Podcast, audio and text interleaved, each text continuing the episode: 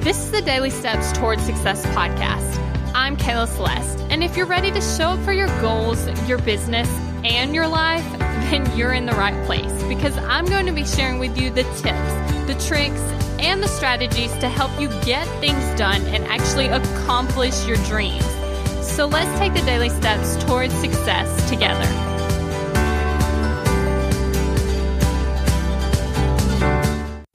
So today we're actually talking about how to eat healthier and I actually have like a couple tips for you. So the first one is like let's say you want to remove something from your diet. So I actually removed gluten from my diet. And honestly, I've tried to do this so many times because I know it's not good for you. But it's honestly a little bit challenging because I'm like I'm never going to eat gluten again. Oh no, what are you ever going to do? Okay. So the way that I actually broke this down is I just started doing it one meal at a time. So I was like, okay, how can I not eat gluten for this meal? How can I not eat gluten for this meal? How can I not eat gluten for this meal? And I just kept asking myself that for a really long time. And honestly, now I don't even have to ask myself that because I don't even want it. Because I know that if I eat it, I'm not going to feel good. And so I just don't do it. The second thing is actually take note of like how you feel when you eat certain foods. So the other day I was at work and I was gonna eat a gluten free pizza. And I was like, okay, this sounds pretty good. So I actually put like garlic herb seasoning all over it. And once again, this is not good for me. And so, but I was like, you know what? I'm just gonna eat it anyway. It's fine. So I ate it. I was perfectly fine.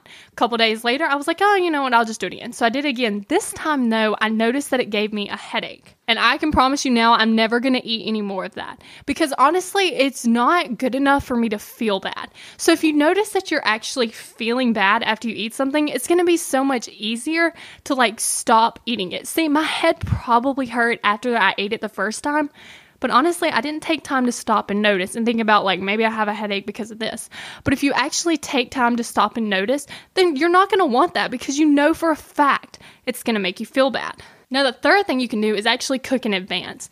Now, I actually like to use tools to make this so much easier. So, like for instance, I have an egg cooker. So, I think you can boil like seven eggs, but basically, you just put it in there and then you walk off and you leave, and they're boiled perfectly every time. And honestly, I keep trying to boil eggs in the pot because I don't currently have my egg cooker here with me, like at this moment. And I cannot do it. like for some reason, it's just so hard because you have to like set it like correctly and you have to let it sit there for a certain amount of time. And like honestly, it's just too much trouble and they end up like not cooked. So I use an egg cooker and I just put seven in there. You know what? They last the whole week in the fridge. So that's actually how I cook my eggs. Another great thing to use is a crock pot because you can put stuff in there, leave it in there cooking for like a week and keep adding things to it. And then it's like a new meal every single time. So that actually will help you eat healthier because you're actually cooking in advance. Thank you for listening to the Daily Steps Towards Success podcast. Make sure you tune in tomorrow. After all, we're in this together, one step at a time. Have you found yourself Googling, How do I stop procrastinating? Here's the thing when you search that, I'm sure you found hundreds of tips, tricks, hacks, and strategies. In fact, I've shared several of them here on the podcast. The only thing is, did it work? Are you still procrastinating? If you are, then what you need isn't another hack.